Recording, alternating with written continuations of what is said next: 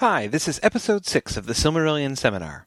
Before we start, though, I have a big announcement about the Silmarillion Seminar itself. As you know, we're quite a bit behind in posting episodes, but the seminar has continued to meet weekly all year so far. In the live class, we're now up to chapter 21 of the Quenta Silmarillion, of Turin Turambar. Now, I'm not just telling you this in order to taunt you with the knowledge of all the episodes you haven't gotten to hear yet. I'm telling you this because from now on, thanks to my friends at the Middle Earth Network radio station, you're going to be able to listen to the seminar sessions live and even participate. We will now be broadcasting the seminar live every Wednesday evening from 9:30 to 11:30 p.m. Eastern Standard Time on the Middle Earth Network radio. Now, I won't be able to take live audio contributions from outside the seminar room, but you can still get a question or comment in if you would like to. While you're listening, log in to My Middle Earth and go to the group page of the Silmarillion seminar. If you have something to add or to ask, just post it on the wall of the Silmarillion seminar group there, and the multitasking wizard, Dave Kale, will try to transmit your comment to the live discussion. I can't promise to get in every question or comment, of course, but we'll do what we can within our time slot. So tune in this week and in the weeks to come and join in the discussion. Oh, I should also add that the broadcast will have no effect on the uploading of these episodes to the podcast feed. That will proceed as usual, so even if you miss a live episode, you will still be able to download it from my podcaster website a little down the road. Anyway, back to today's episode, in which we discuss Chapter 5 of the Quenta Silmarillion, of Eldamar and the Princes of the Eldalie. The seminar participants decided to name this episode Who's On First? Also, this seminar started with a fun moment, which I am about to explain. Okay, so I managed to screw up the beginning of our session this week. We started on time and launched right into discussion, but I cleverly forgot to press record on my recording software. The first half hour of our discussion, therefore, ended up getting lost. Now, the good news is that I opened this session with a longish little mini lecture on names, which I think I can recreate reasonably well. Here goes. Although we may find all of the names of the different groups of elves Although we may find all the names of the different groups of elves kind of dizzying, we must remember that the divisions of the elves was of crucial importance to Tolkien. Recall that in the preface to The Lord of the Rings, Tolkien talked about these stories coming from a desire to create the necessary background of history for the Elvish languages that he was designing. Um, so this is, in one sense, the crux of the whole story. Um, because, of course, this division of the elves, some of them staying over here and some of them going over to Valinor and then some of them coming back, um, this is how that historical background worked out for the distinguishing features of uh, the Elvish languages that Tolkien was creating. Um, now, I'm not saying that this is the most important part of the whole story, sort of objectively understood, but it's the central part of the initial premise from Tolkien's perspective. Now, the names of the different groups of elves can be pretty maddening for some people. I know a lot of people get really dizzy when they try to keep all this stuff straight. So I want to go through it a little bit.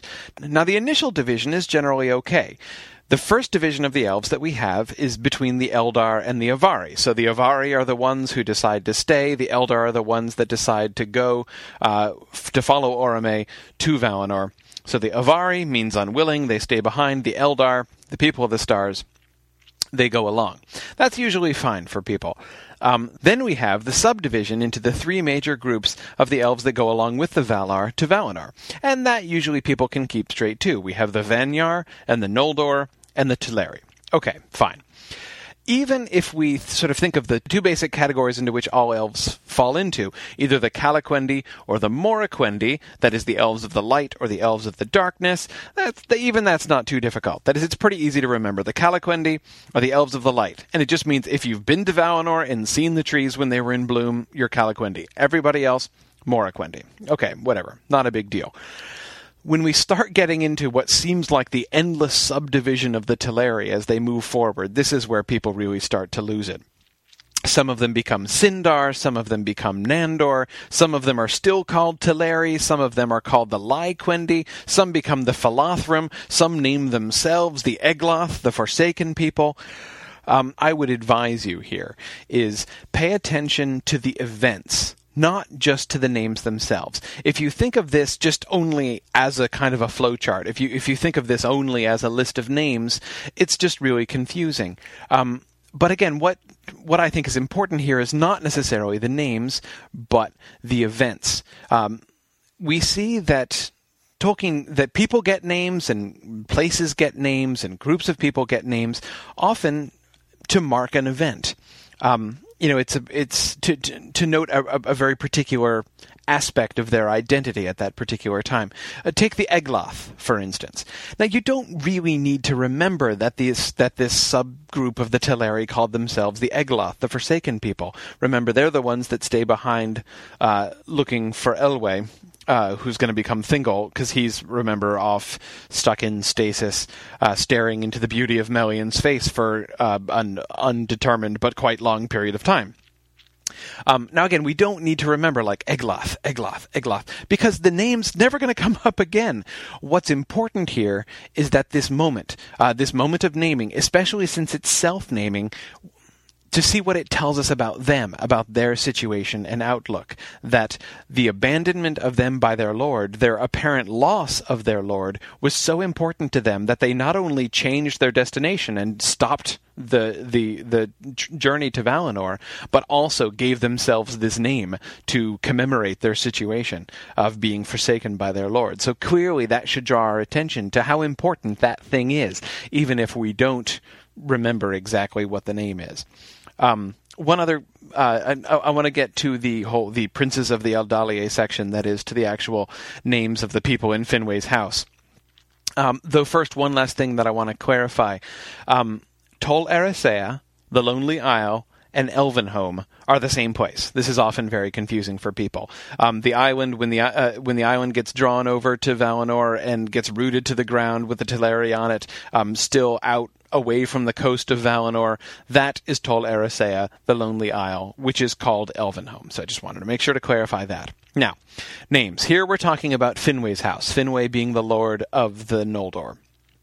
Now, again, don't try to make lists. I mean, you can if you're really good at it, that's cool, but often people get lost in trying to memorize long lists of names. Not every character is equally important. So, what, what I want to do now, just as far as your first reading of the Silmarillion and stuff goes, I want to draw your attention to the names of characters that you really do need to remember, ones that are going to become important later on in the story, which you're going to need to keep track of. Um, so, Finwë's house. We start, of course, the big first issue in Finwë's house is the major divide between Finwë's first son, Feanor, and his second two sons, Fingolfin and Finarfin. Uh, Fingolfin and Finarfin are the children of the same mother that Finwë gets married twice.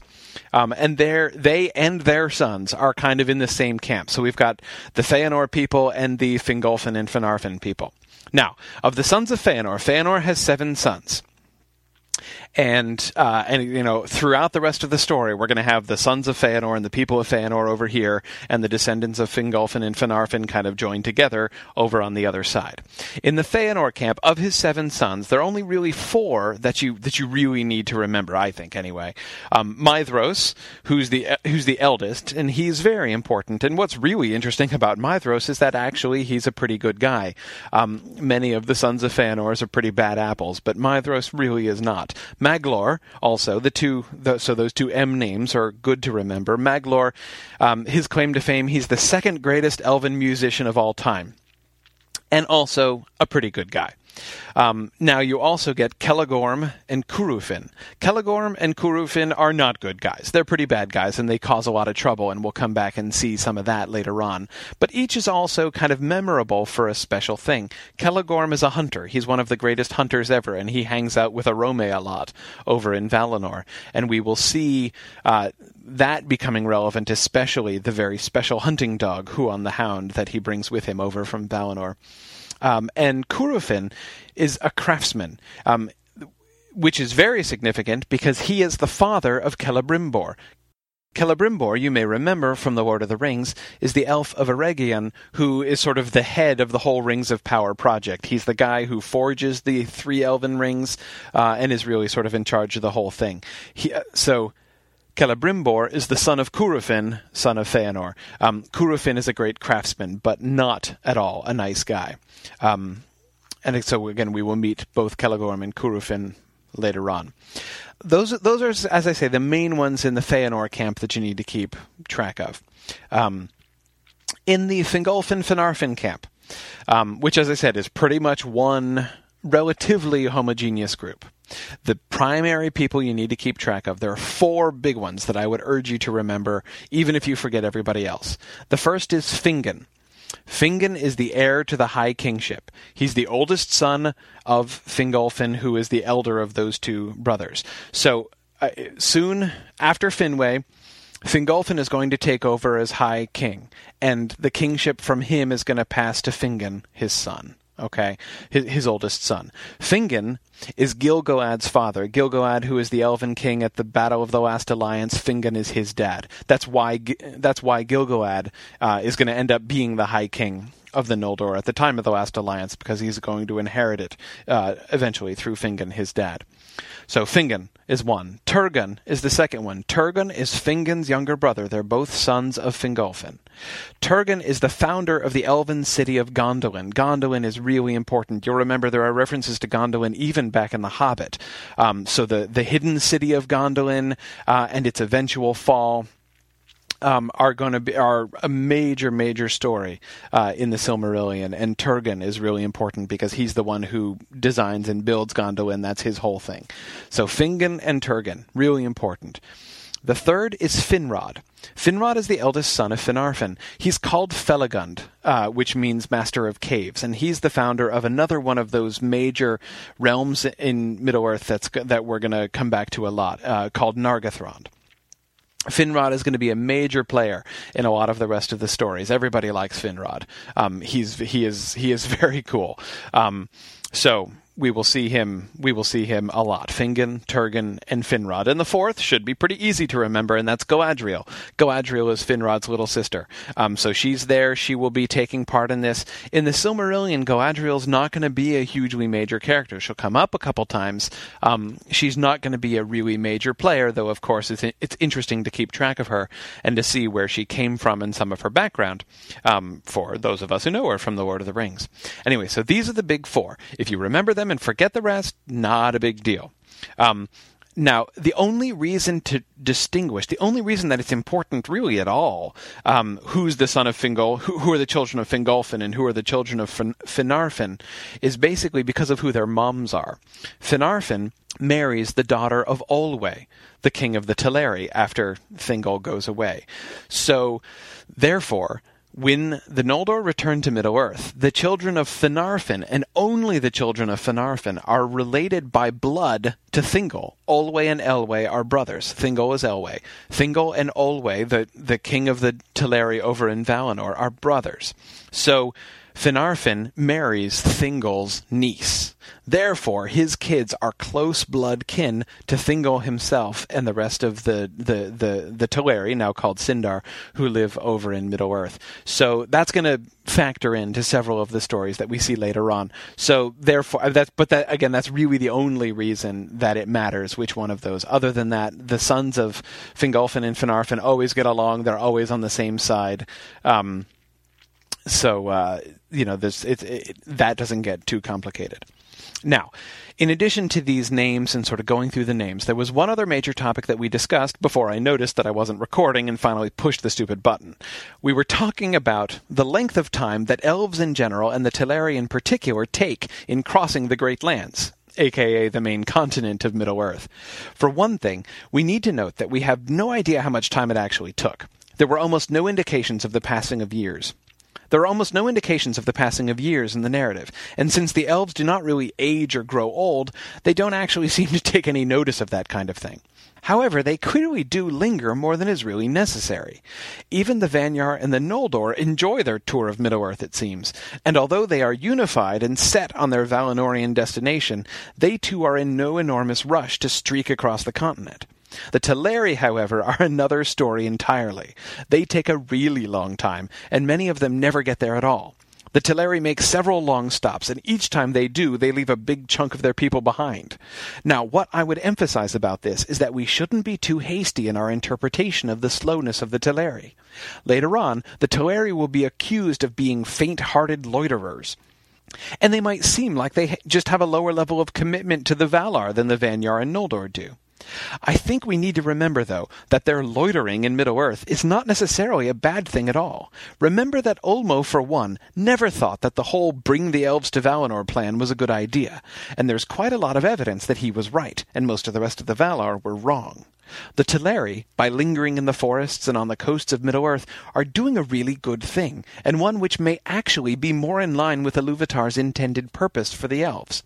It seems likely that Ulmo was right that the elves were supposed to remain in Middle-earth, blessing it and helping to heal it. Okay, we now join our actual discussion, already in progress.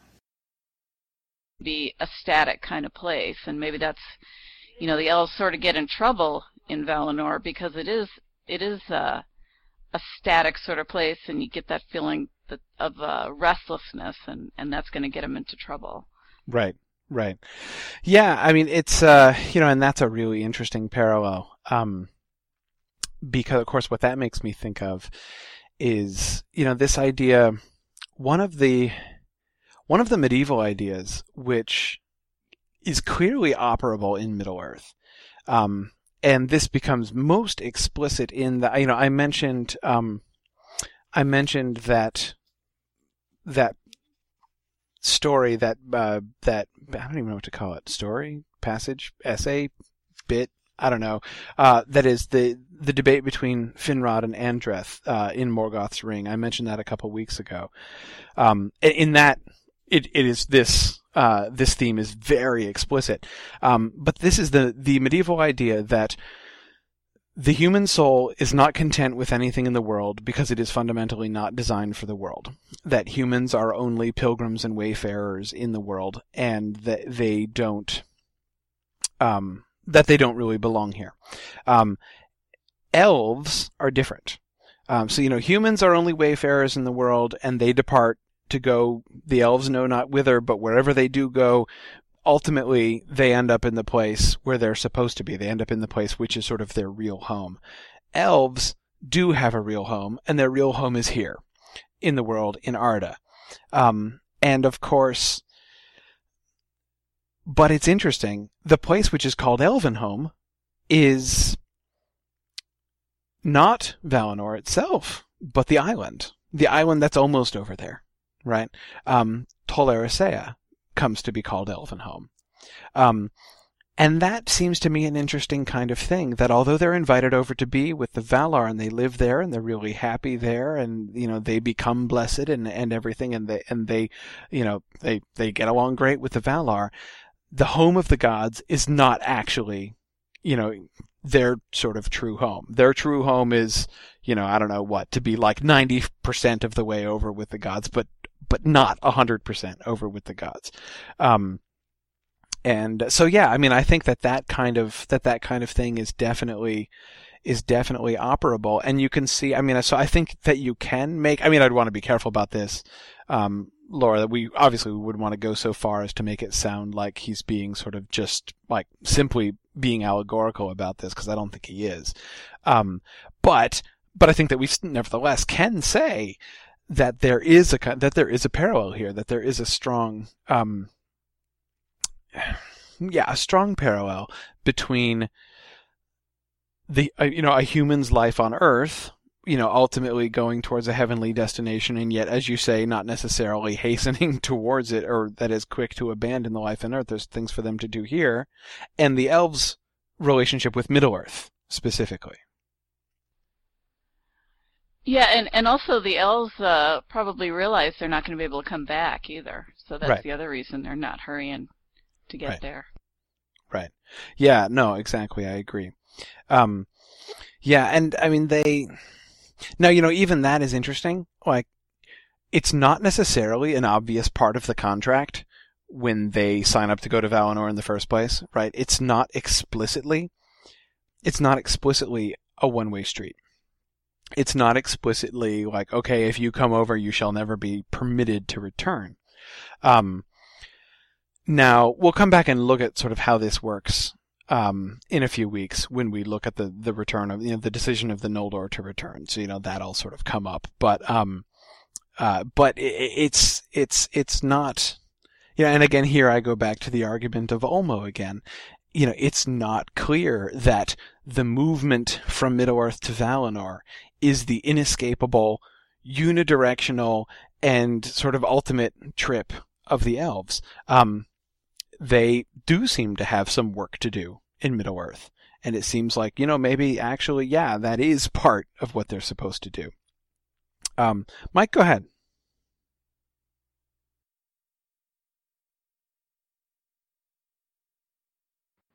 Yeah, I was just going to comment on the uh, was, what I was thinking as the the wandering of some of the groups of elves as they made their way across Beleriand, and for me, the nature of the wandering is what's most interesting about certain characters and certain people, peoples, I should say, in any of Tolkien's books, and I, it's sort of like a little thesis in my head right now, but I think it would be interesting to look at characters and groups and peoples who are sort of strayed or wandered or take a, take a longer time to get where they need to be from Gandalf through Strider through different entire races of people that are more prone to wandering rather than not wandering, maybe such as the hobbits. So, uh, as I was reading that, I was connecting it in my head to the other groups or individual characters throughout the books that either wander or don't wander.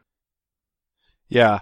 And no, that's that's great. You know, of course, uh, that uh, is a wonderful paper, which of course uh, has a title just ready and waiting for it, right?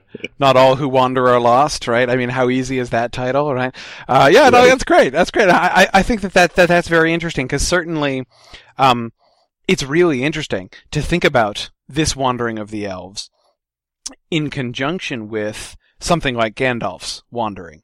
Because, you know, in a sense, Gandalf in Middle Earth is kind of like actually doing exactly the kind of thing that Ulmo seems to be suggesting the elves should have been doing all along. Right, um, that is going about Middle Earth and helping to heal the, the, the harms established by Melkor and his followers. Um, now, of course, many of the elves are are doing that too. It's not like Gandalf is alone and you know the the the the, the elves are not doing it.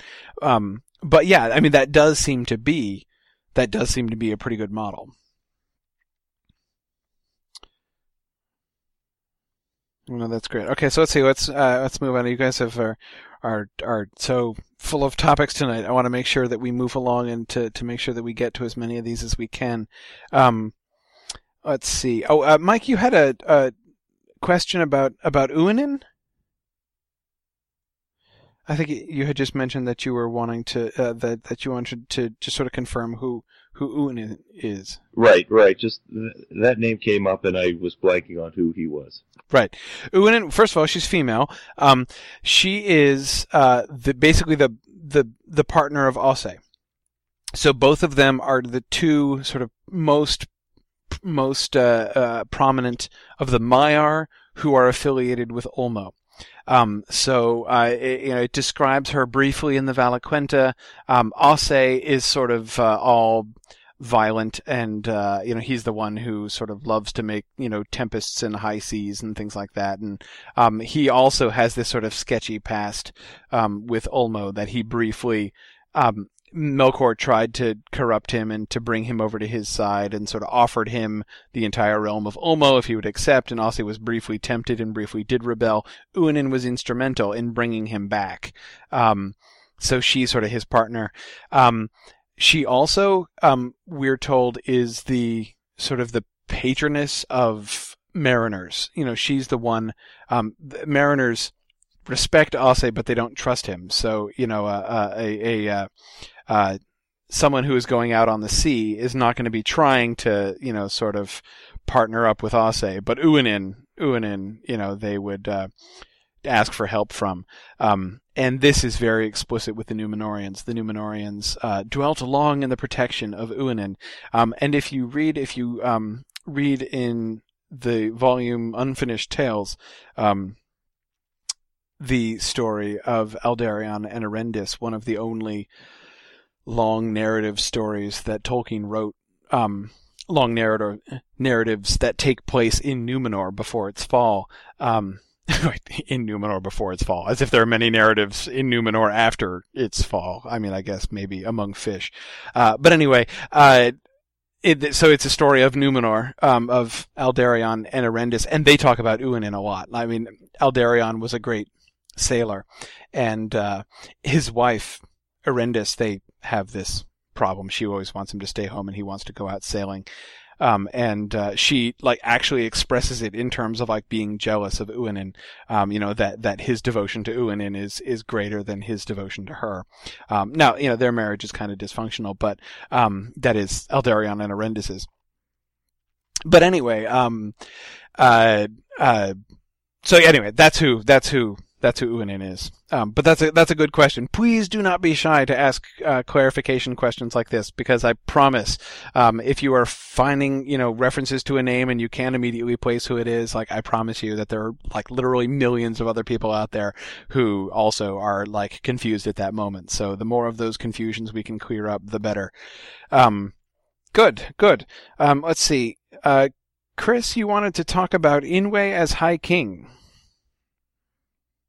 Yeah, um, my question really, it's not, it's kind of uh, a trivial question too, but uh, John kind of um, asked it in a in a more intelligent way a little bit down below. Um, I, my question was, why is Ingwe considered the High King? You know, what makes him special? And uh, John's made a good point as far as do we have any information on this hierarchy among the elves? It seems to me I read something in one of the histories a long time ago that kind of referred to um, hierarchies among the elves, but uh, uh, I was wondering if you had any, if there was any information about that, and, and again, more specifically, what makes what made uh, Ingwe so special? Do we have any information on that?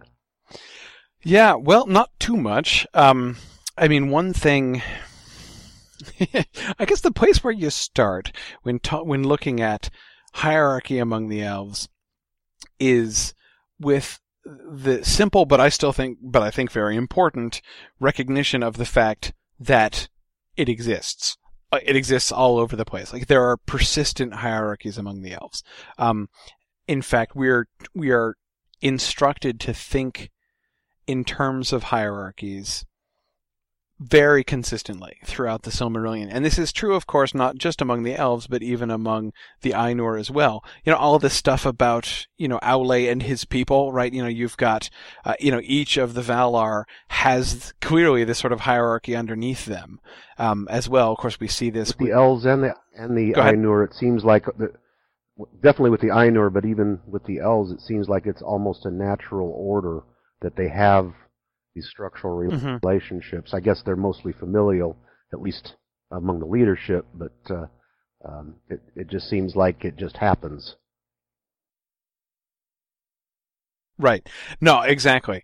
Exactly. And, and, and that is, I think, exactly what we can see among the elves and among the Ainur as well. And this is why it's hard to answer the question, like, why is Ingwe High King? Because, um, well, we're, we're not told. It's not like there's an election, right? Um, um, you know, like how did he become king? You know, I didn't vote for him. Um, well, you know, he just he he just is, and that seems like a terribly unsatisfactory answer. Why is he high king? Because he is. Because he is better than everybody else. Um, but everybody seems to recognize it. Right. Exactly. And that seems fine. Really. I mean, that is nobody has a problem with that. Um, very rarely, very rarely will we see occasions in which elven hierarchies are questioned from within by other people. Now, sometimes it will happen, but when it does happen, it happens only in the cases of people who are obviously already corrupt. I mean, the Sons of Feanor are going to be causing troubles in this direction and everything um, down the road, but they're obviously, you know, way down the path uh, towards moral corruption at that point. Um, but and you know, you, the incidences where it does happen are just remarkable because it doesn't happen very often. They really stand out. Exactly, exactly. I mean, there's nobody among the Sindar who's going to rise up and be like, Thingol, yeah, whatever, I should be king, right? No, nobody does that. And even among people, you know, where you have people who are the heads of their own little hierarchies, like like Círdan, you know, who sets up his own like semi-independent little kingdom on the shore um, at the Falas. So he is the the head of the Falathrim. Again, who elected him? How, how, did he become head of the Falathrim? Well, he just seems to be the greatest of them. Um, and everybody, as, as you say, everybody recognizes that. However, is there tension between him and Thingol? No, absolutely not, because Thingol is held to be the High King of all of the Sindar. So, Círdan and, and Thingol work together perfectly well, and, and, you know, Círdan clearly has sees himself as being under allegiance to Thingol, and you know he's not going to secede. He's not. It, it's it's just not going to be that kind of a problem. And I said nobody has a problem with with Ingwe and who he is. So, you know, this is something which is, I think, in some ways kind of hard to understand and even harder to sort of really internalize uh, and like because this is so alien to the way in which especially i would say which all modern people think but especially modern americans think um, you know we're not used to thinking of this kind this this idea of intrinsic superiority and it seems um, it seems like a really kind of questionable thing. But i don't think necessarily that it is um, because um, you know, if it you would have, never work well among. Sorry, go ahead. I was just going to say maybe it would never work well among men because men are so short-lived that uh, that are always vying. It seems like somebody's always vying for a better position. Um, whereas the elves, they're in it for the long term. These maybe these relationships are established, and that's just like you said, just the way it is and it continues. Right. Yeah. Yeah. No, I agree. I mean, it's, um, you know, people recognizing the relationship between those that are high in a hierarchy with those who are low in a hierarchy, um, does not seem necessarily to be, to be, uh, again, it's this sort of sounds to a modern person, as it especially a modern American, as like an intrinsically corrupt situation. Like if you've got some people lording it over other people, um, then obviously that must be a sign, right, that there's something wrong here. You know, that those people are setting themselves up and taking a lot on themselves and they're, they're keeping down other people. But that really doesn't seem to be the case. That just is not how Oh. these, these elves appear to operate. And I think that we have to be careful um, with our very natural reactions to that kind of thing because it just that that seems to be fundamentally alien to the paradigm that that the elves are clearly operating in. Um, so as I say, the first thing about elven hierarchy is to recognize that it plainly exists and does not seem to be uh, questionable. I don't think, anyway, that it seems to be questionable uh, morally. Um, Dusty, you wanted to you wanted to to contribute here? Yeah, I had a, more of a comment. There was originally seven dwarven kings that were each of the fathers of their seven houses, which, why not that the elven kings were the first of those kings, they were the first to wake up, and wouldn't, couldn't that make them the ultimate father, grandfather of each of their subraces? So they are directly all interrelated, interlinked. It's it's certainly possible. Um, you know, I mean, even you know, one could possibly argue even the fact that Aule made them that way. That is like that it occurred to Aule to like I'm going to make these seven fathers of the dwarves and like all the you know uh, and you know these are going to be the first ones and then they're going to be the heads of these seven different like dwarven kingdoms. Um, perhaps shows some kind of vague sense of what was going to come that he you know he had a kind of a vaguish idea just as he had a sort of a vague idea about what the children of Iluvatar were going to look like and so he kind of got it mostly right although the dwarves look funny because they're he didn't get it exactly right. Um, you know that maybe again you could say that the concept of hierarchy as it functions among the dwarves is therefore also in some sense um, related to or akin to the hierarchy from there. I mean, you can certainly imagine. It's certainly not difficult to imagine that you know maybe Ingwe was the first elf to wake up. You know, maybe he's elf number one. Who knows? Possible, quite possible. We don't know that, but but it, it's possible. Um, you know, it's not that I think that it would necessarily go by seniority merely, but certainly in the times, you know, when we do see that sort of central king figure being emphasized. Certainly with Elwë, Finwë, and Ingwe in their relationship with um, with uh, with their three peoples respectively, they do. Uh, I mean, I think I used the word patriarch earlier because that's kind of what it sounds like. I mean, they, are not only uh, kings, but it's it's not like they're literally the fathers of of the whole people, but um, but there is something. I mean, and this is you know this sense is certainly amplified um, among the Noldor since we're talking about his sons and his grandchildren. Um, so we see you know the story of the Noldor becomes um, in a in a very uh, in a very direct way, the story of the family and descendants of Finwë, and so he certainly is the patriarch and father figure of of all of the Noldor that we will spend the rest of this book with.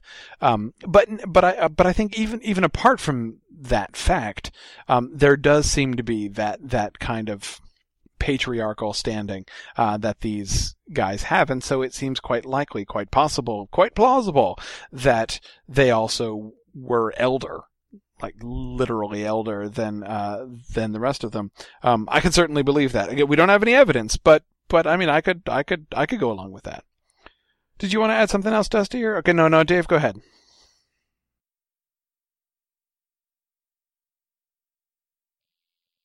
Sure. Um, this is going to take us a little off track, or at least prolong this uh, topic a little bit longer. But uh, we were discussing over in the chat window I was wondering if maybe the sort of prevalence of monarchy or sort of hierarchy like that throughout all of Tolkien's works reflects um, some sort of maybe this is taking too far, uh, but reflects sort of Tolkien's own personal sort of feelings about um, uh, government. Um, because I, I know on the one hand he seems to have pretty strong libertarian notions. You see him throughout his letters. He says that the most improper job for any person is bossing other people around. And he seems to really like the Shire, which is sort of this almost libertarian paradise. Uh, at the same time, you know, any government he that shows up there is monarchical, and he obviously has a great deal of respect for sort of a proper and good and virtuous king.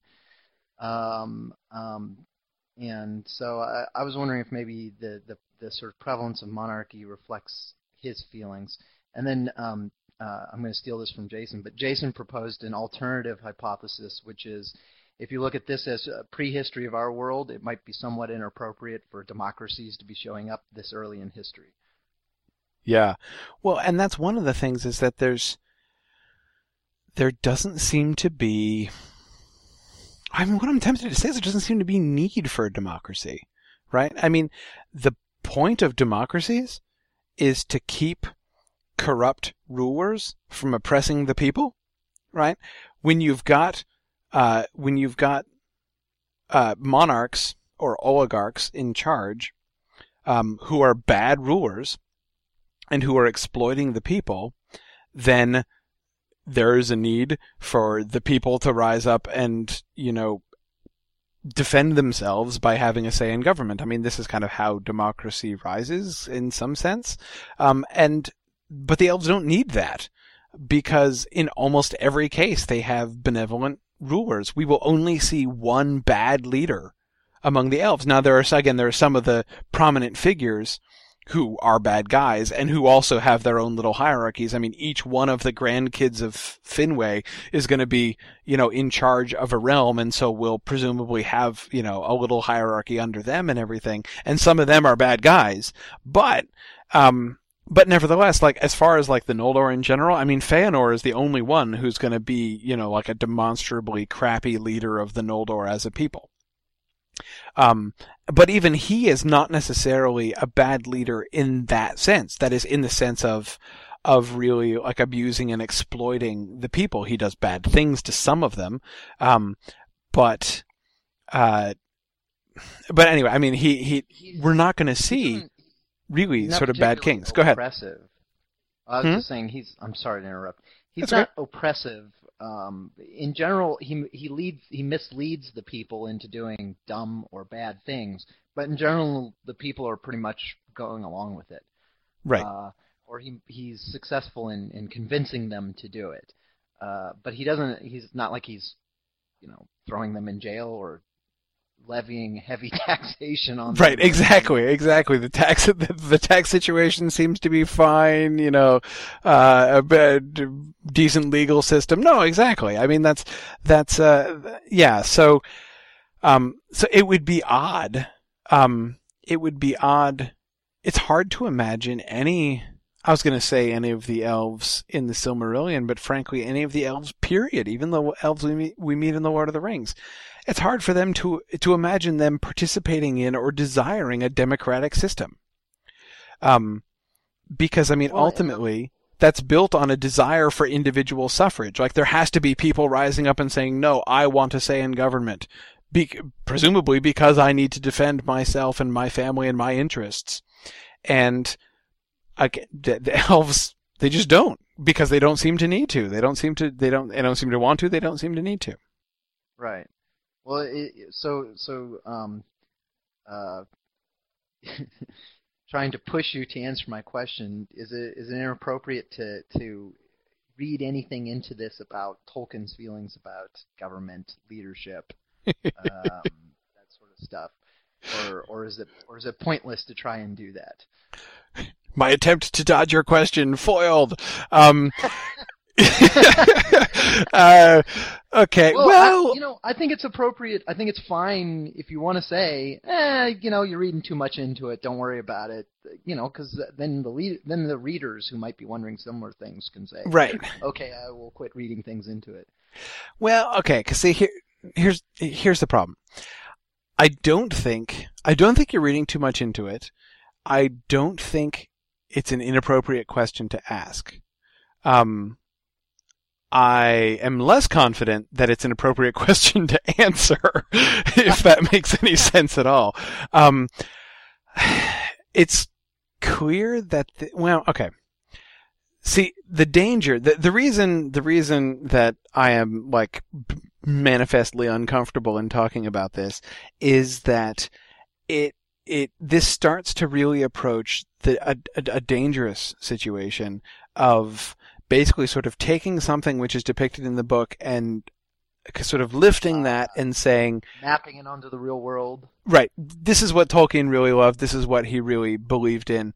Um, you know, he was, he was, so like hierarchy, I mean, it would be really easy, um, to say, to, to look at this stuff and say he is like a pure, like pro aristocrat through and through. I mean, like he just loves hierarchies. He, lo- you know, he can't get enough of like the intrinsically superior demigod like, you know, aristocrats who are above everybody and like all of the commoners like couldn't be happier than when they're serving the benevolent aristocrats. One could easily take this and say like, see, like Tolkien was just absolutely all about this. But as you've pointed out, it is certainly true. Many of his letters would give you an impression almost opposite to that. Um, Yes. you know, that, that really he is like an anarchical libertarian. Um, and I don't think, I don't think that, I mean, I think that he does, in some sense, have sort of leanings in both directions. I don't think that he would have thought the two of them absolutely contradictory to each other, but, but it's, it's just, it's, I, I think it's, it's, it is perilous um, to do too much speculation about what this actually means about his own personal convictions. Also, because in the end, I'm not sure how much it matters. It That doesn't it's kind of- reading the story. Yeah, I mean, it's kind of, I mean, of course, it's kind of interesting. It's hard to, you know, read Tolkien stories and love Tolkien stories and not be at all interested in Tolkien the person and, you know, Right. what were, you know, But you have to walk a fine line. yeah, exactly. Like, that's fine. I And think that there's nothing wrong with that. But if what you're ending up, safest, go ahead. maybe the safest statement you can make about Tolkien the man from reading a lot of this stuff is just he likes stories, and he likes stories like these particularly. He's not especially fussed about what the government of the elves are, except insofar as it's a you know it works pretty good for telling stories in these circumstances. Yeah, yeah. I mean, it's and and certainly, you know, as I said, this is th- there. There's a way in which um, this idea of aristocracy, like this is one, or of, of these hierarchies within, within the elves, is one uh, sort of almost purified, purified in, in, in a couple different senses actually, purified sense of some of the medieval traditions about aristocracy and about hierarchies among people. Um, whenever the medievals talked about hierarchy, they would sometimes talk like a king was an intrinsically just like different kind of being than a commoner. Um, you know, they just, it's not like a, a, king just happens to be like a dude who happens to be wearing a crown. He's not just a dude like everybody else. He is like genuinely different. And this was a belief, of course, especially fostered by kings. But in the Middle Ages, you can also see at the same time that you will hear people talking like that sometimes, it is also perfectly clear that they don't really believe it in some sense. That is that, you know, that, that they, they recognize, you know, this, this is like a, a, cool idea and sort of theoretically, yeah, but, but actually we don't really see this in practice. And you can see them recognizing the gap between this theory, which looks great on paper, and works out really well in their overall sort of analysis of the cosmos, which they saw the whole thing being hierarchical and they really like that. Um, but, you know, in practice, it really didn't seem to work. Well, here you go. You know, so in one sense, you could say Tolkien sort of saying then and say, well, okay, well, let's actually work that out, except it, where it does work, you know, where, where it is, it is, as I said, in a couple senses, purified, purified in the sense of sort of being made, made sort of simple and less complicated, but also sort of morally purified. Here, if, you know, among genuinely, among genuinely good people, you know, I think of the that's you know the when he uses Tolkien uses that phrase about elves and the hobbits, right? You know, elves are and remain good people, capital G, capital P, right? Um, and that's and they are good people, and we see them mostly. They're good, and so among good people, among these um, genuinely morally good elves, um, some exceptions, but generally they're very good, certainly better than the average people, um, the average human beings. Here's how that whole hierarchy thing would actually work out under those circumstances. So, um, you know, does that mean that this is like the world that Tolkien really would have wanted to see created. I don't, I mean, that is like, would he have wanted to like strive to make this a political reality in England? I don't necessarily think so at all. Um, you know, when it came to practical politics, you know, he, he did seem to lean much more towards the libertarian end of things, um, which is in part an expression of not trusting, um, people, you know, although he seems to have this theoretical, at the very least, it seems pretty clear to be able to say that he finds the idea of hierarchy very appealing. However, um, he doesn't actually trust it to work out in practice with real human beings bossing other real human beings. Right.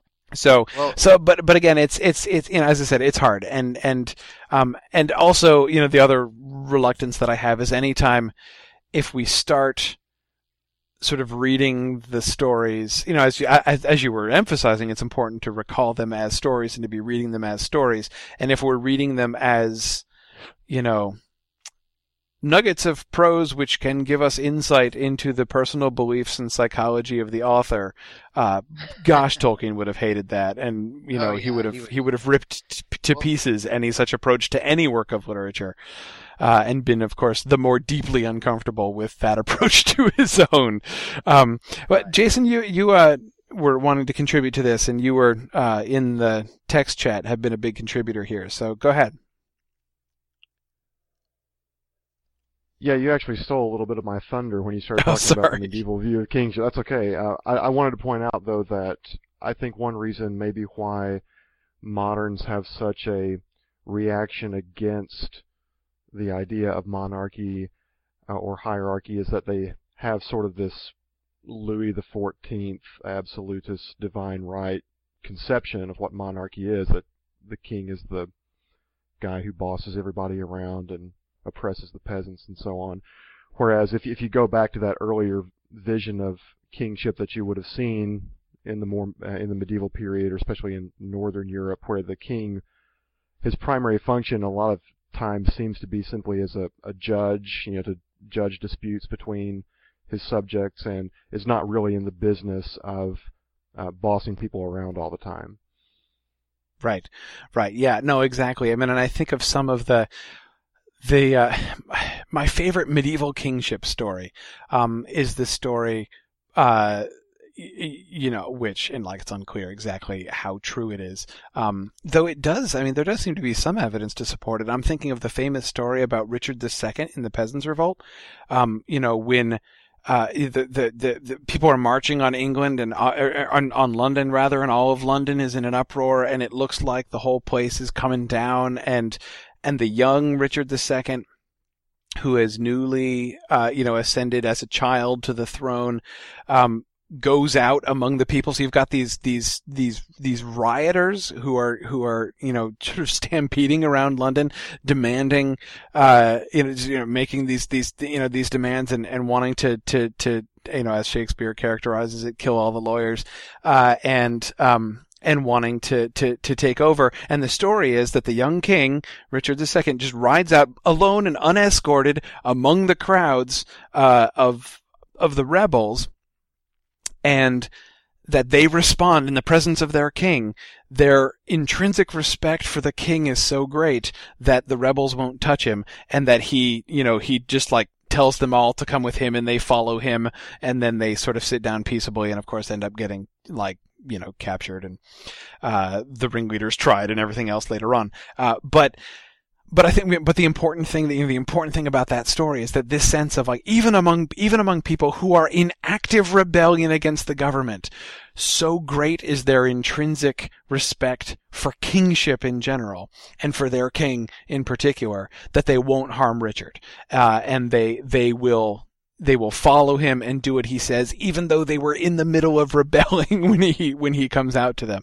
Um, as I say, that story, you know, people debate and you know how much grounding that has in any kind of fact but but as far as like the idea of kingship I, I always find that story very evocative.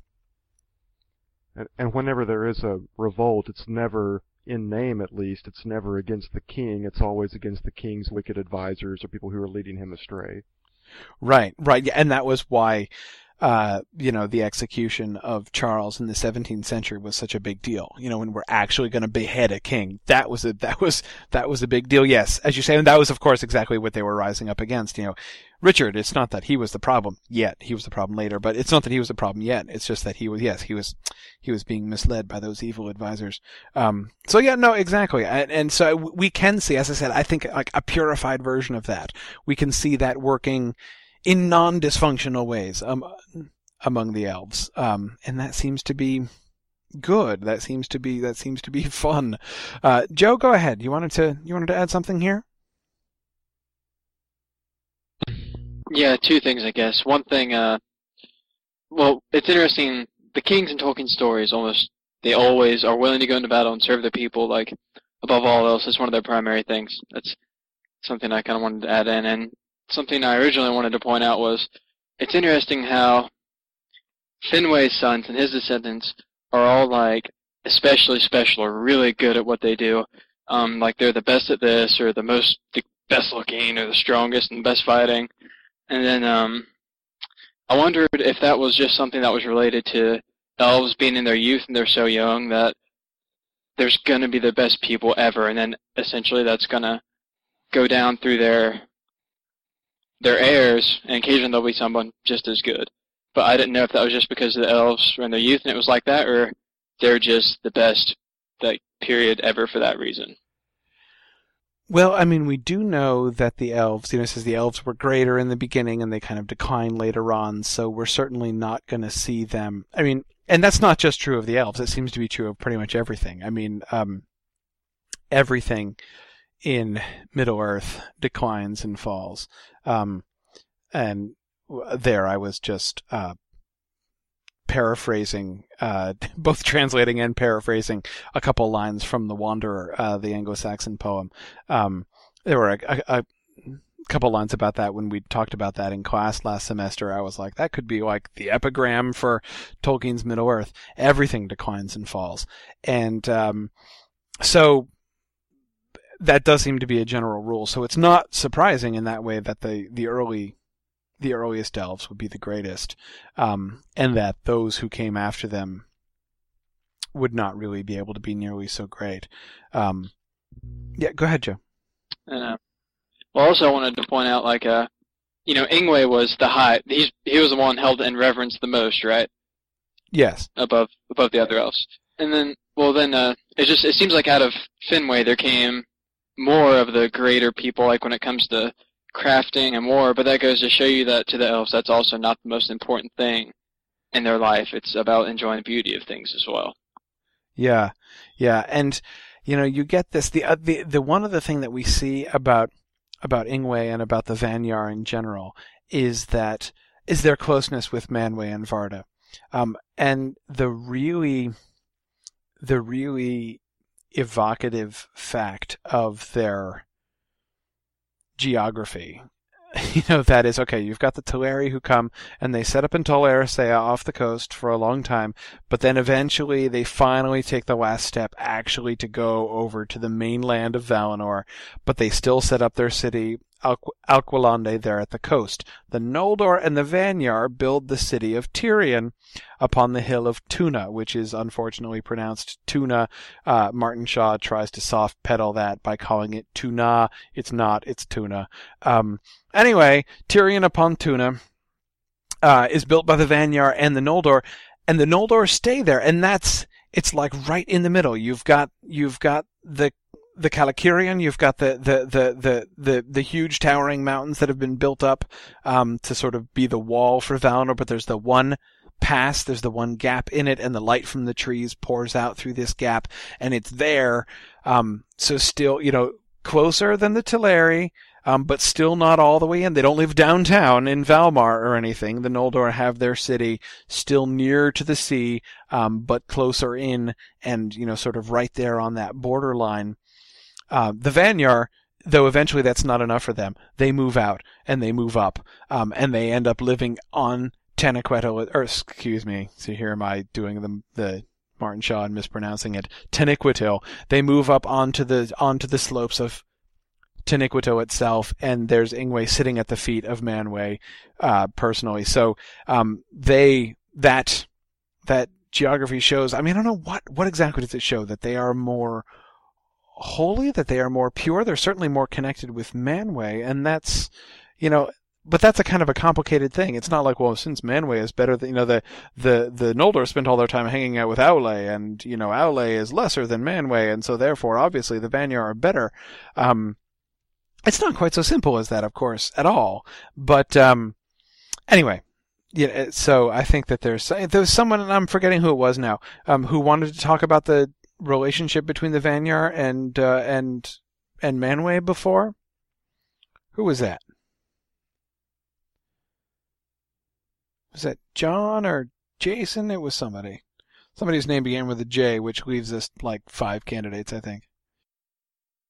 It may have been the comment that I made when someone asked why Ingwe was the High King, and I thought that one possibility might be that Ingwe seemed to have this special relationship with Manwë, and since Manwë is the leader of the Valar, there might be some sort of similarity there. I don't know. Yeah, yeah. No, I mean, I think that there does seem to be, um, well, it's hard to see it as a coincidence that, you know, the, the, you know, the regent of Iluvatar in, in Arda, you know, that, the, the High King of the Elves hangs out with, you know, the, the sort of the parallel between the, the top of the Elven hierarchy and the top of the Ainur hierarchy. Um, you know, both hang out together. And I think that that's, yeah, that can't be coincidental.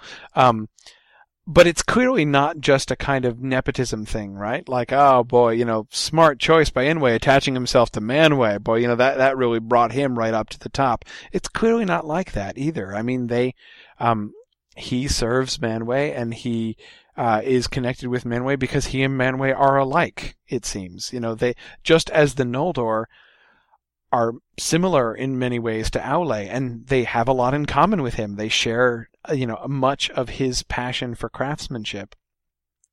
Um, and so similarly, the Vanyar seem to share a lot in common with um, with Manwë, and not only Manwë, but with Varda too.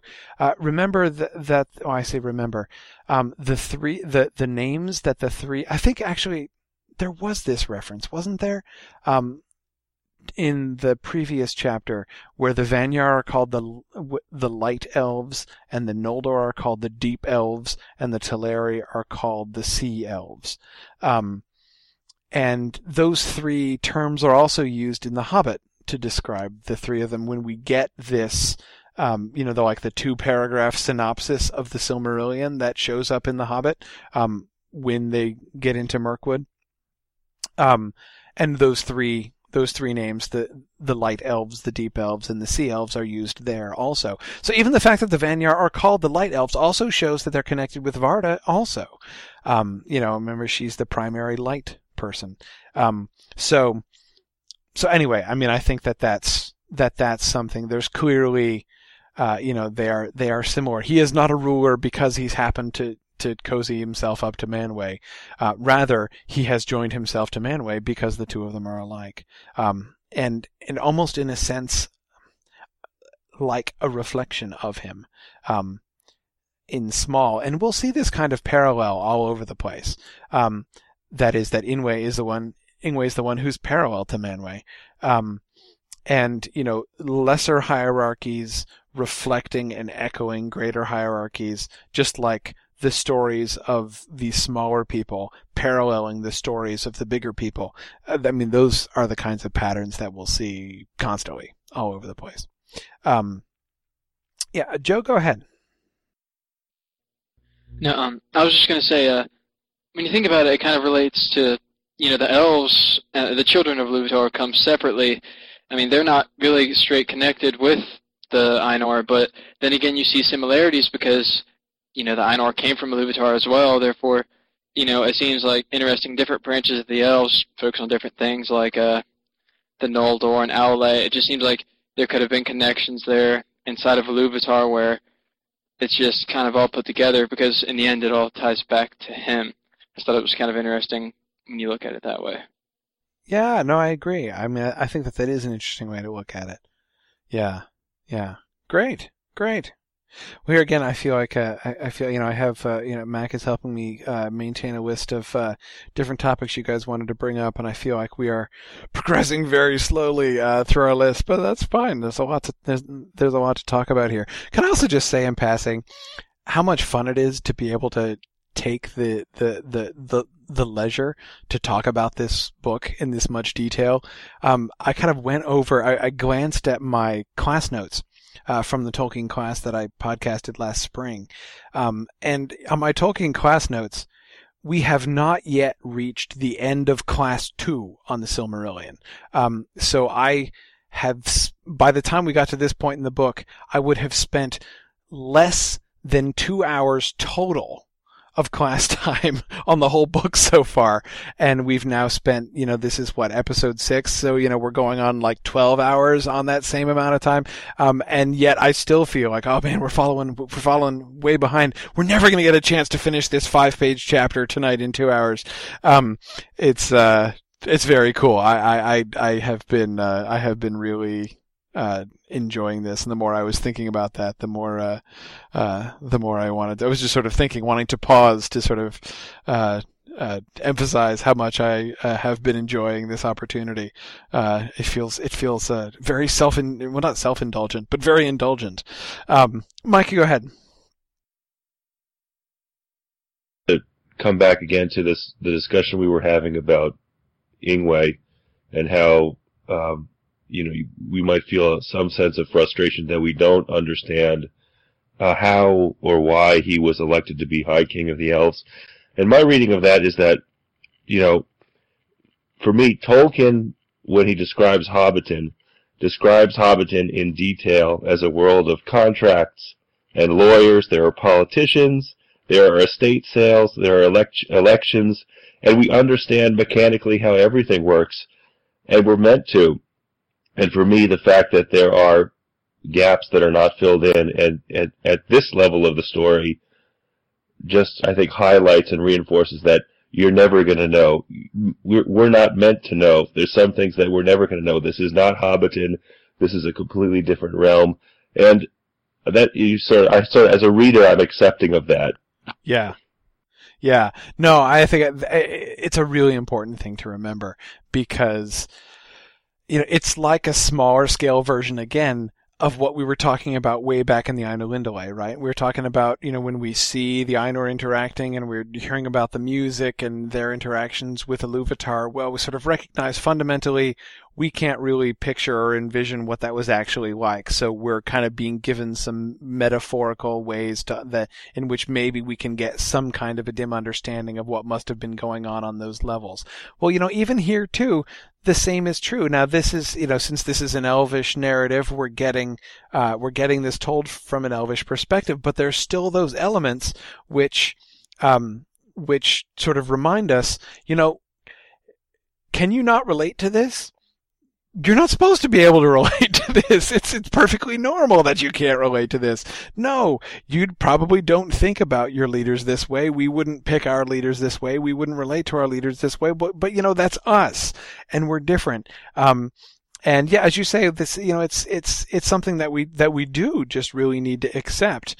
Um, and you know it is supposed to be alien. It's supposed to feel alien as a human being reading this elvish story. Um, we should not be able to be really kind of in sync with it all the way through. And I think that that that's not only okay, um, that that's really kind of how it was, uh, how it was supposed to be, um, how we should be looking at it. So I do think that that's really important to remember. Go ahead. Yeah, I would just flip that around. Imagine if there was, I think if there was more detail about the procedure or how Ingwe was elected to be High King of the Elves, you would lose something. Unless it was done, you know, masterfully and in just the right tone. I mean, it would be difficult to do without sort of breaking down the mystery and, and sort of mechanizing the whole thing. Yeah, yeah, no, I agree. Um, it's, uh, I mean, you know, and this really also just goes to in general one of the things, and I would put this like one of the, I don't know what, top three, top five things that I think Tolkien does so well, just does best. Some of the things, you know, if I had to make a short list of the things, what is it about Tolkien's writing that makes them so powerful, so evocative, so enduring?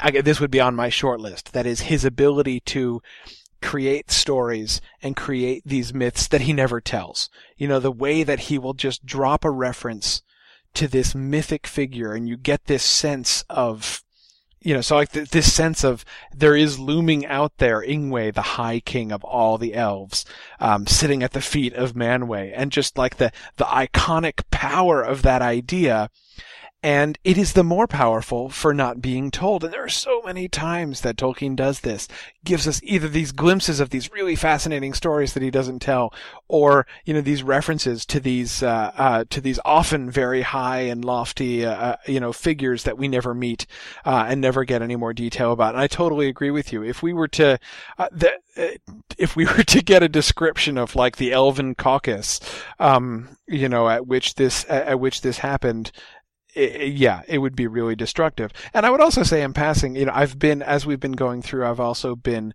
um, uh, trying when I've had time to be rereading uh, the Book of Lost Tales too. I've just I've been it's something I've been wanting to do anyway, so I've been kind of doing that a little bit as we go along. And one of the things that I notice, you know, if you if you you know when you compare and contrast the printed Silmarillion that we're reading uh, with his earliest drafts in the Book of Lost Tales. That's why I keep re- referring to them because I've just been rereading them lately. Um, one of the things that you can see is he he it's it's much more spare. Um, there is much more narrative and much more detail given in the Book of Lost Tales version, and there are many times when I really like it, and there are some some times when I actually like the the, the Book of Lost Tales version better. Uh, but there are also times when he gives too much information. Um, you know, I'm thinking, for instance, about again one of the conversations we had last time when we were talking about this the sparseness of the details on the war with Melkor when they go and they take Melkor and they capture him, um, and they you know, like who's attacking, what's going on, how does that work out, and we get almost no information about that in the final version. Well, in the Book of Lost Tales version, we get actually a pretty detailed story. Um, but in the end, it is a much lesser. We get way way more detail than we need or than we than I want. Actually, um, you know, we get like the you know the policies and the scheming, and they end up having to sort of deceive Melkor, and they, um, it's you know, it, it's it it is not doesn't have I I think anyway this that, that version of it doesn't have near the mythic power um, that the like one paragraph version has in the printed Silmarillion. So there's definitely, I think that that's a really important trend. That that's it's just a to me a very fundamental, uh, a very fundamental thing about uh, about Tolkien's writing in general. Yeah, Mattis made a comment that the uh, the Elven caucus would have uh, made the Council of Elrond seem very brief. Yeah, I think it's actually important to remember uh, uh, Bilbo's comment in the Council of Elrond, right, when he says like you know elves thrive on speech alone and dwarves endure great weariness. Um, you know, there's there is that sense of like you know, hey, um, guys, let's not forget that some of us are mortal here. Maybe we shouldn't, you know, be sitting here and talk we're not actually going to talk for a century here, are we? Like, you know, so yeah, there's, there's, uh, uh, that's, it's, uh, kind of fun. And actually, the fact that Bilbo makes that point is that also because Bilbo comes from a place and a culture where you actually have to have elections and politicians and lawyers and wills, and he's, he's, he needs to push them to get to the point, whereas these other cultures come from a place where their decision making is completely different. Yeah, yeah, no, exactly. Um, yeah, it, yeah. Bilbo wants to call the question. Um, no, exactly. Um, and I think that that's, uh, um, yeah, yeah, yeah, yeah. No, we can definitely see that operating. Let's see. Um, a couple of you have been wanting uh, to talk about the relationship between the Teleri and the oceans uh, which is, I think, a really interesting. They are the sea elves, after all. I think that's an interesting question. Joe, I think you were the one who initiated this topic. Yes, um, there's just something I noticed. It seems, you know, all elves hold the stars in high reverence. I mean, the stars, just the first thing they saw, they absolutely love them. But then, you know, the Teleri, instead of, you know, a bunch of them, instead of going to see the Valar, I mean, um, it's instead, you know, they just get focused on the sea so much, and they like never leave it. I mean, they're always around it. And I, I was just wondering if they had more reverence for the sea than they do for the stars, or if it's really tight, or if they still have more reverence for the stars. That's just something that I didn't think was very clear, and I thought it would have been interesting if the elves separated in that way. Yeah, I mean, well, I, I think that there's there's definitely something in this. And again, I would go back to, you know, Valinorian geography. As I said before, you know, you've got the Vanyar who continue, uh, you know, moving onwards and, you know, onwards and inwards and upwards until they have, they establish their halls on the, the lower reaches of Taniquetil itself.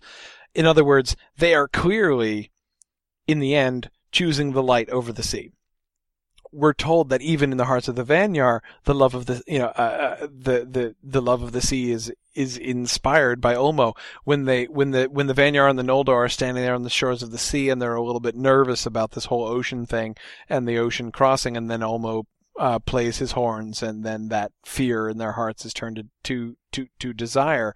So that desire for the sea happens to everybody, but certainly.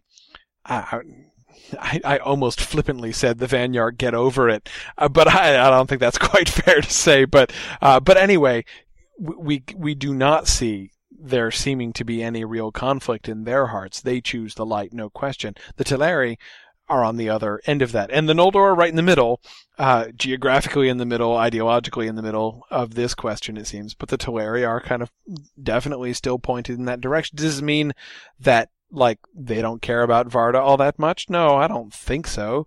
Um, but certainly it is not their preoccupation. Go ahead, Joe. Just go say, um, do you think it would be possibly because of uh, well, that Dusty is pointing this out currently right now, so I do not want to steal it from him. So uh, if Dusty wants to take this, I will let him take it. yeah, Dusty, go ahead. I know this was something that you were thinking about a while before too just the, the, the longing for the sea that every race has based on the music of the Iluvatar or the Ainur when they were singing because it says specifically several times that that that is the only place where you can really hear the echo of the music. Yes, yes, and and remember that Ulmo was the one of all of the Ainur who was most skilled in music, um, and yes, and and it is in water that you can most clearly hear the echoing of the music of Iluvatar. So I agree, and and the significance of that observation, I think, coming back to basically the, the, the paradigm of the question that Joe has raised, you know, if we, are we to see this as a kind of, um, if we're to see this as a kind of like stars versus sea question, you know, is there some split in loyalty, which of course then seems to beg the question, is one better than the other? I mean, after all, the Vanyar are the, are the top of the elven hierarchy, right? So does that suggest, and the Teleri seem to be the ones that are down at the bottom. Does this mean that the love of the ocean is significantly inferior than the love of the stars? And I don't necessarily think so. For exactly the, I mean, uh, Dusty's point, I would take Dusty's point to suggest quite, well, not exactly the reverse, but I would, I would take it to suggest that clearly it is not a low thing. It's not a bad thing. It's not a corrupt thing to love the sea. You're not just loving a second best thing. Um, there is something.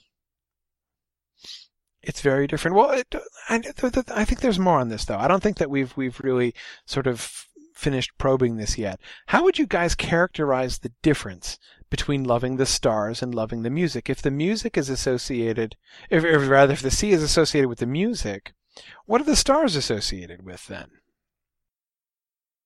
Any thoughts? Anybody? Don't be shy. Go ahead, Chris. I'm sorry, I hit the wrong button. Don't have my comment in order yet. okay. Okay. Oh, so and Jason said Jason missed the question, and Dave. Come on, guys, pay attention. Um, uh, no, the the question was if we have this paradigm, which I think you know, which Joe has raised, and I think is is a really interesting one. That is, on the one hand, the love of the stars, which the Vanyar seem seem to be the people who are kind of in the forefront of, in that they're actually living there on Taniquetil with Manwë and Varda. And then you've got the love of the sea on the other end with the Teleri who are down on the shores and are focused on the ocean, um, and seem, as Joe has suggested, to, if not like have diverted their loyalty away from, from, from, you know, from Varda and the reverence for Varda that we're told all of the elves have as the people of the stars. Um, yeah, never. It's not like they've switched allegiance or something. But anyway, they seem to be more focused on the love of the sea. Um, we, you know, Dusty has suggested love of the sea seems to be connected with the love of the with with the music itself, the music of Iluvatar. We have that connection established. But what about the stars? What do we make of the other end of it? What are the stars? What are we then to associate the stars with? And so how can we build a sort of more detailed comparison and contrast between this love of the stars and love of the sea and how do they go together and all that stuff? Chris, go ahead. Well, I have had change of thought. Um, at first, I was thinking that the stars and, and the uh, the sea are just both manifestations of the of the music and it's not really uh, being disloyal to one or the other in order that, that they switch and more concentrate on the sea. It's, there's nothing negative about that, but it almost got me, the way you phrased the question last, could the stars be more indicative or representative of maybe Iluvatar or the flame imperishable or something like that, um, which may be a little bit more pure than the music itself certainly in the sense that the light, especially coming through Varda, who has the light of Iluvatar, you know, in her own face. So yeah, I mean, uh, uh, you know, whose whose face shines with the light of Iluvatar. Um, certainly, light does seem to be connected with Iluvatar himself, and I think that you're right to recall the flame imperishable here, uh, in the same way. Um, you know, light certainly has that very fundamental um, very fundamental significance. Dusty, go ahead. You wanted to add something else? Somewhat off topic, but the sea has the music of the Ainur, the trees and the light of Varda, but what about the third somewhat group of elves? You've got the sea elves, you've got the light elves, but the earth elves are the ones that revolt because there's not not as much direct recall to the music and the light? Is that the reason the Noldor were much more apt to take off and leave, even against the ban of the Valar? It's a really good question. I mean, it's a really good question, and I don't think I don't think it's necessarily a question of that. What we see, well, okay. What I would say is a conspicuous pattern is forming. Now we know the Noldor are going to screw up. Um, we should probably wait to talk about this too much because it hasn't happened yet. The the full the the full screwing up has not yet occurred. Um, but we know it's going to happen. Um, and as I said, a, a, conspicuous pattern is emerging. Um, there are there seems to be something that all of the people we have seen screwing up so far have in common. That is, the Noldor of all of the people of the elves are the main ones who screw up. Of the good Valar, the one who comes closest to screwing up is Aule, uh, in the chapter that we read.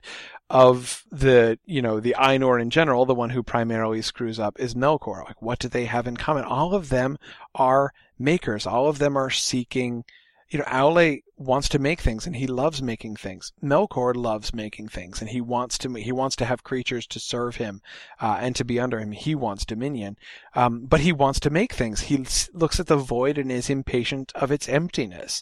We're told at the beginning.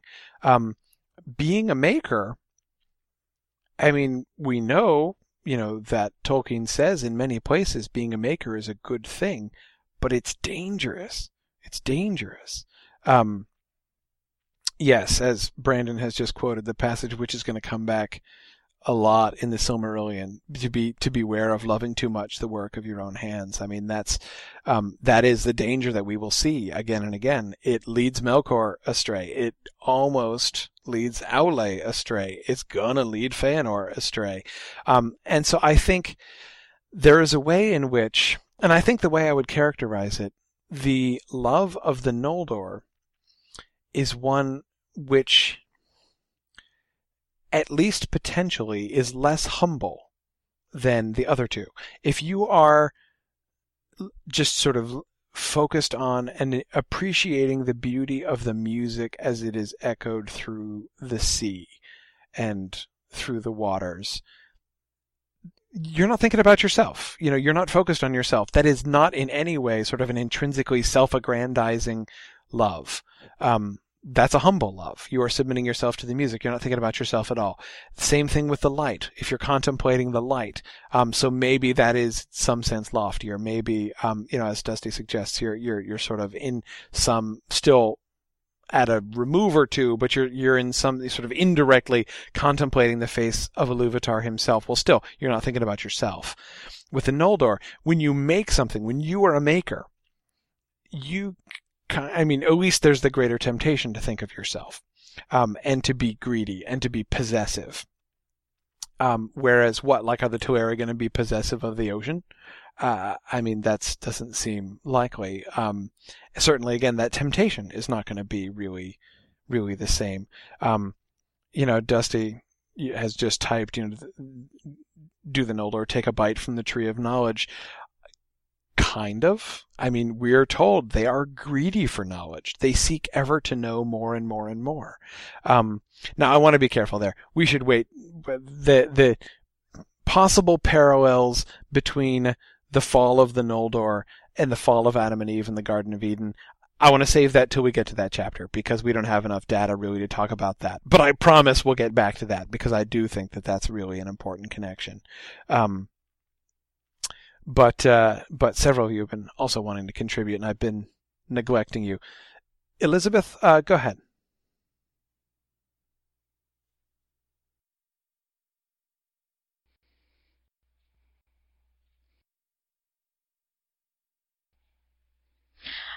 Uh, yeah, just going back to the question about the elves and the light. Um, if I recall correctly, it was the kindling of the stars that actually originally woke the elves. So that, in a sense, it didn't give them life, of course, because Iluvatar did, but it, I guess, brought them to life, I guess, or, or like I said, woke them up. So I was thinking that that special connection they have with the stars would uh, would explain the connection that they have with light and with the stars. Yeah, yeah. No, I mean it's it's clear that it is a fundamental. I mean, even again, it's it's their name also. I mean, and names names very important in Tolkien. Um, I mean, they're they are the people of the stars. So yeah, there is this fundamental and intrinsic connection between them and the stars. And I'd also point out as well, by the way, you know, I said that um, I I do like Dusty's uh, comment, his reminder about the connection between light and Iluvatar and the imperishable flame and all that stuff.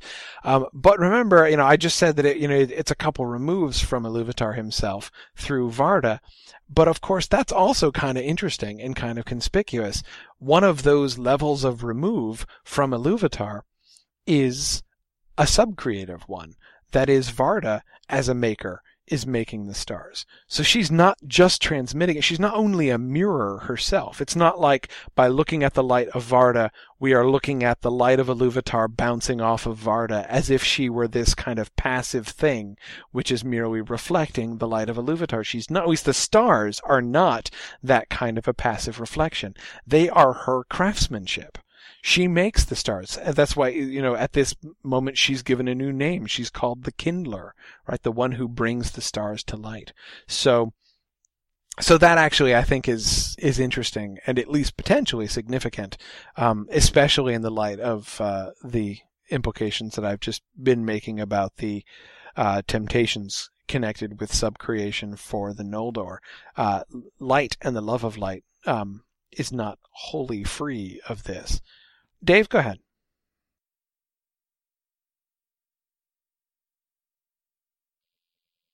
Um, I wanted to to sorry to force us to jump around. I wanted to revisit the point about making and how the I don't want to say making leads people astray, but a lot all the people who seem to go astray appear to be makers, and right. I was wondering to what extent um, that relates to subcreation or the subcreative tendency, and if is there something we can see where, the, on the one hand, subcreation is is sort of almost the most wonderful kind of um, participation one has with the divine. Uh, it's this wonderful impulse. Um, right. Uh, and yet at the same time it's also highly dangerous and risky. It's the it's it's if you get too into it, it can lead you astray. And then of course we launched off into a debate about what is subcreation, what's the difference between creation, subcreation, and simple handiwork, craft work, um, that kind of stuff. So I don't know which of those points you want to address. But uh, what I'm most interested in is to the extent that, that what the Noldor are doing is a subcreative impulse. And same thing for Melkor and Aule and some of these other people who quote unquote go go astray. What what is it about that tendency that that is so dangerous and yet at the same time we certainly wouldn't want to say a subcreative impulse is bad. It's not. Yeah. It's it's obviously good, right? Yeah, no, exactly. I mean, and I guess the first thing that I would say, um, as sort of as as the setup to answering that question. There have been a couple times in the last few weeks. Um, uh, one of them was here. I think one of them was maybe in a call-in session that I did recently. Um, but anyway, you know, I've made reference to the fact that Tolkien is just is one of the things that I find so remarkable about him is his ability to look at both sides of things and to to really sort of see the whole picture and not to oversimplify issues and just consider one side of the question or one manifestations of things. And I think that this is an excellent, excellent illustration um, because there are few things that he is more emphatic about in his writings, then that subcreation is a good thing. Right. I mean, the whole poem Mythopoeia uh, uh, is like resounds with that. You know, he, you know, he refuses to, you know, to cast his own small scepter down. Right. I mean, it's, uh, he is defiant in his maintaining that it is not only okay, but it is good to be a subcreator. So you've got that on the one hand, but on the other hand, you also have, you know, this trend, you know, this trend that we've been talking about, which is very clear. Sub creators to uh, uh, go wrong. And it's not, they don't go wrong despite their sub creation. They go wrong through their sub creation. Um, so he sees both of those things and he emphasizes both of those things. And I think for me, the thing which really resolves this, the thing which sort of shows how those things fit together is what Aule says to Iluvatar. Um, when he talks about being the child of his father, um, and that he characterizes how he errs in being presumptuous, right? That on the one hand, there's nothing wrong with him being the child of his father. And he puts that forward as not exactly an excuse, but an explanation, right? I'm not trying to mock you. I am just trying, I am your child and I am the way that you've made me and I am like you because I am from your thought. Um, and so I am, was just fulfilling all those things, but yet presumption is also the word he uses. He goes too far because he because his actions are like the actions of Iluvatar because he because he Aule like all human beings Tolkien argues in Mythopoeia is made in the image of a maker um therefore he has this impulse but it also sets him up for possibly going astray because if you try because there's a fine line between what he does and what Melkor did. What Melkor does is try to set himself up in place of Iluvatar. To say, uh, you know, I do what you do, and actually I, I, I just want to take over what you do. Right? I want to take unto myself, uh, the authority to be God and not just to be like God in service of God. Um, and, you know, so presumption is the, is the sin that Aule commits. And humility is the virtue that he demonstrates, which leads Iluvatar to um, be merciful to him in response. Um, and so that's what I think is so important about this, the way in which we see not just the fact that sub-creating peoples go uh, wrong sometimes, but that it seems to be a very genuine and a very consistent danger is because there is something divine about it. Um, and it's, it's divine nature, which makes it both so good, but also so dangerous because it makes it easy to lose sight of the fact that you are not, in fact, God. Um, ah, so, and it's the attitude yeah. with which people do it that seems to be particularly important. Uh, which, if I recall from a long time ago when I called into your show and we talked about attitudes toward death, um, and some of the different ones. I remember you making the same point there that that really the distinguishing factor in the proper attitude toward death is humility. Yeah. Uh, versus pride, and that seems to be popping up here again. Humility, you know, subcreation with humility, humility, not humidity. Humility is good. subcreation plus pride or presumption or the desire to dominate it others bad. Yeah. Yeah, exactly. Um, yeah, and it's and though, yeah, yeah.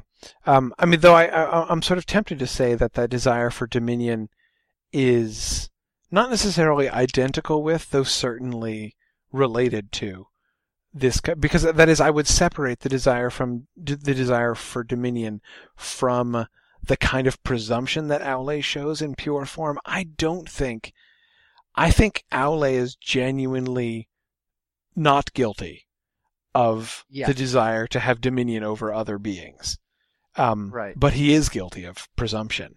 And so I think that that sort of shows an interesting case. Now, of course, in many people, it's the same. I mean, with Melkor, those two things are like, you know, hand in hand. But, um, but I think that Aule shows that they, that they are separable. So I wouldn't identify them exactly.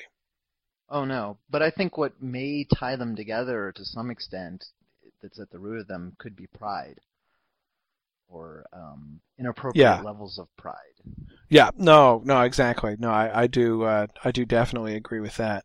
Um, yeah, yeah, yeah, definitely.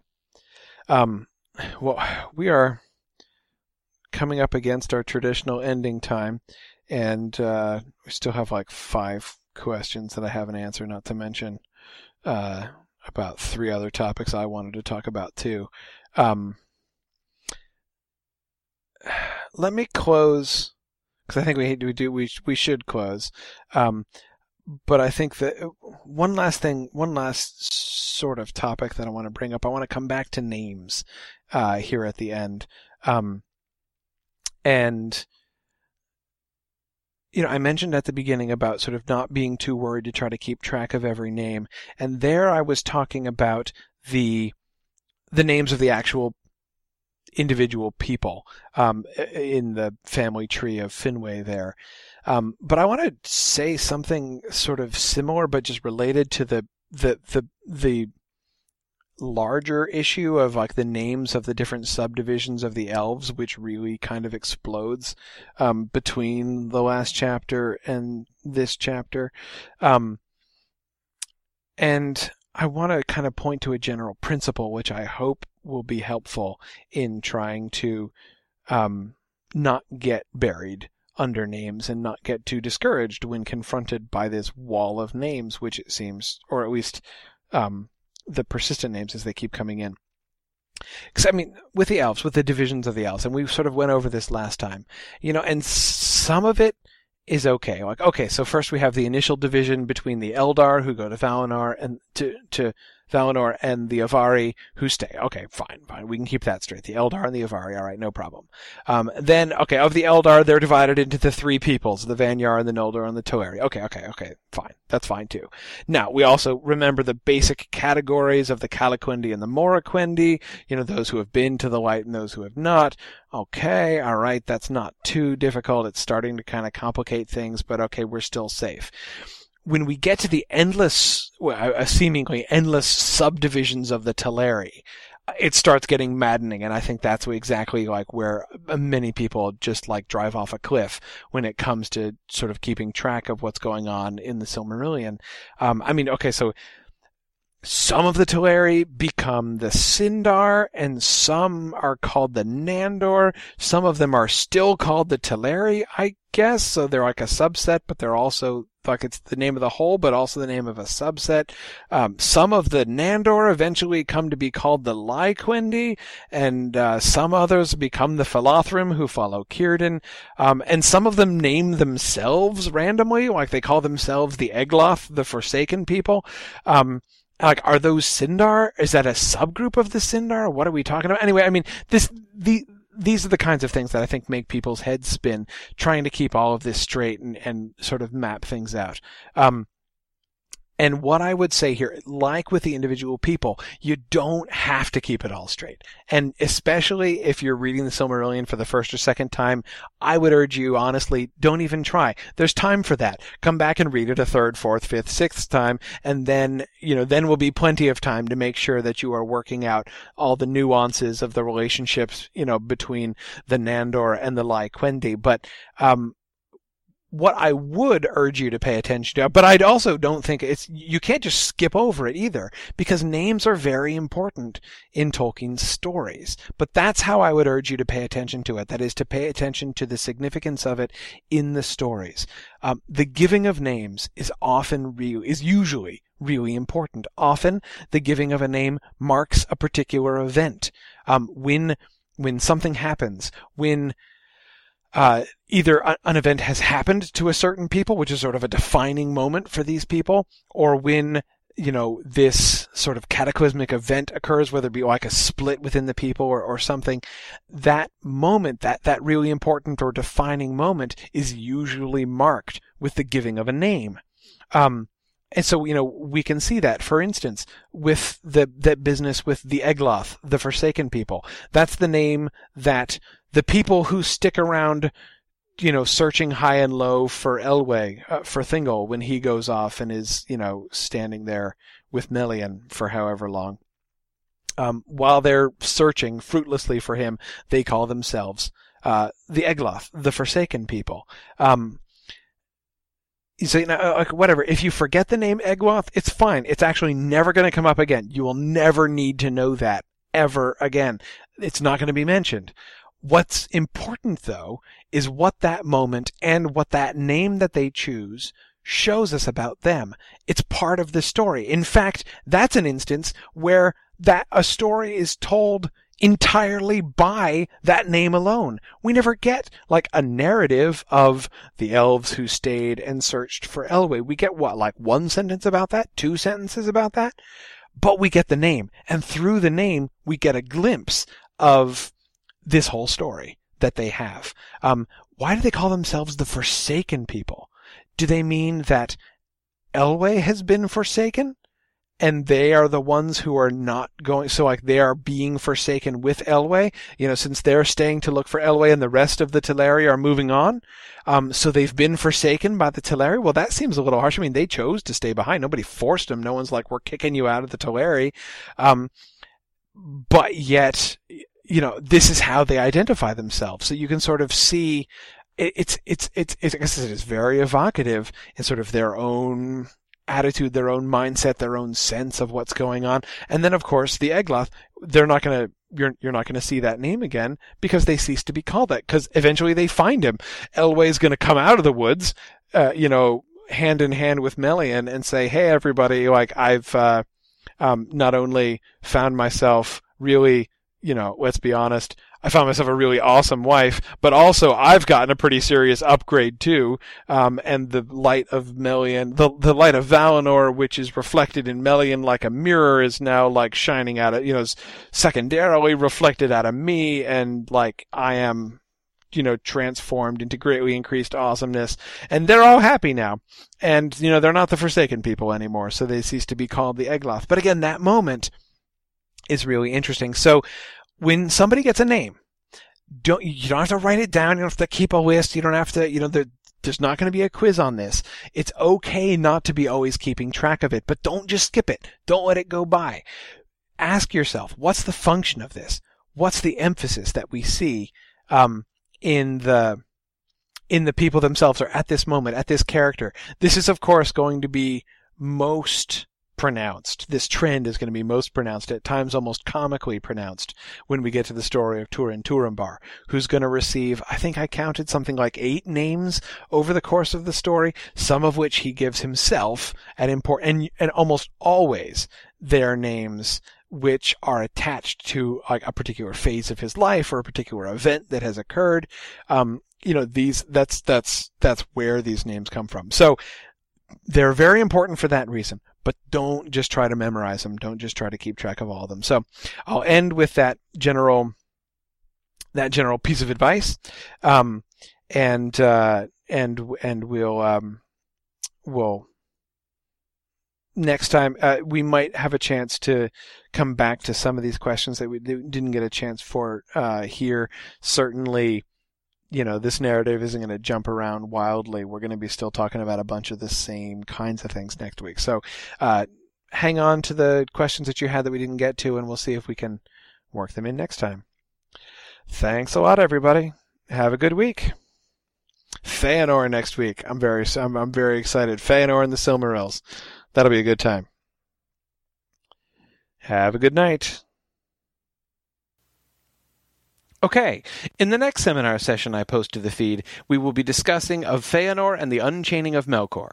Don't forget to join us this week on Wednesday night at 9:30 p.m. Eastern Standard Time for our live broadcast, when we will be starting our discussion of the cheerful and light-hearted story of Turin Turambar. Thanks for listening, and Godspeed.